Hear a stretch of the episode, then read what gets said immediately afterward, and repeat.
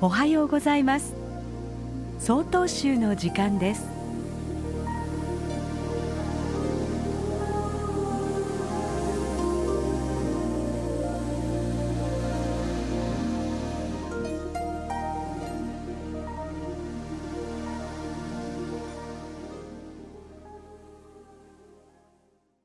おはようございます。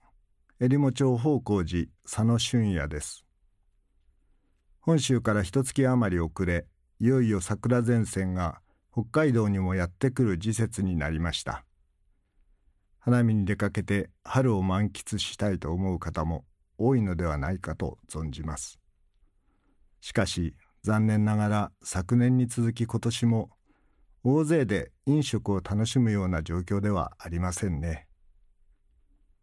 さて桜といえば私は東日本大震災の直後の4月宮城県を訪れた時のことを鮮明に思い出します。津波によって壊滅的な被害を受けた地域に数本のソメイヨシノが咲いていました。多くの人が住んでいた海辺の町です。人影もない荒涼とした浜辺とコントラストをなすように丘の上で鮮やかに生える花々の色。そのあまりの落差と人知の及ばない自然の力に衝撃を受け言葉を失ってしまったのです。温暖化の影響を受けて咲く時期は例年変化していますが気温が緩むとつぼみが膨らみやがて一斉に開花をします。変わり続ける私たちの生活の中で長年同じ花を見せてくれる自然の美しさそしてたくましさ。悲しい現実の中でもその普遍の姿は被災された方々をきっと勇気づけてくれるのではないかと私は感じました。仏教詩人の坂村新民さんに「今を生きる」という詩があります。咲くも無心散るも無心。花は嘆かず今を生きる。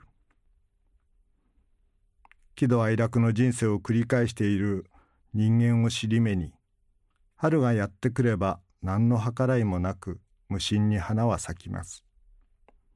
コロナ禍に耐えながらの毎日ですがいたずらに嘆かず一日一日今この時を大切に生きることが明日の希望を導く力になるのだと強く思うのです。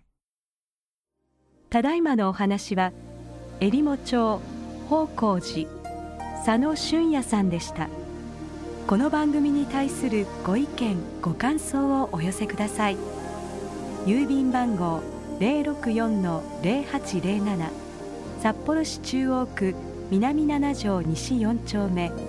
曹洞州北海道管区強化センター。曹洞州の時間係まで。お便りお待ちしております。これで曹洞州の時間を終わります。今日も一日健やかにお過ごしください。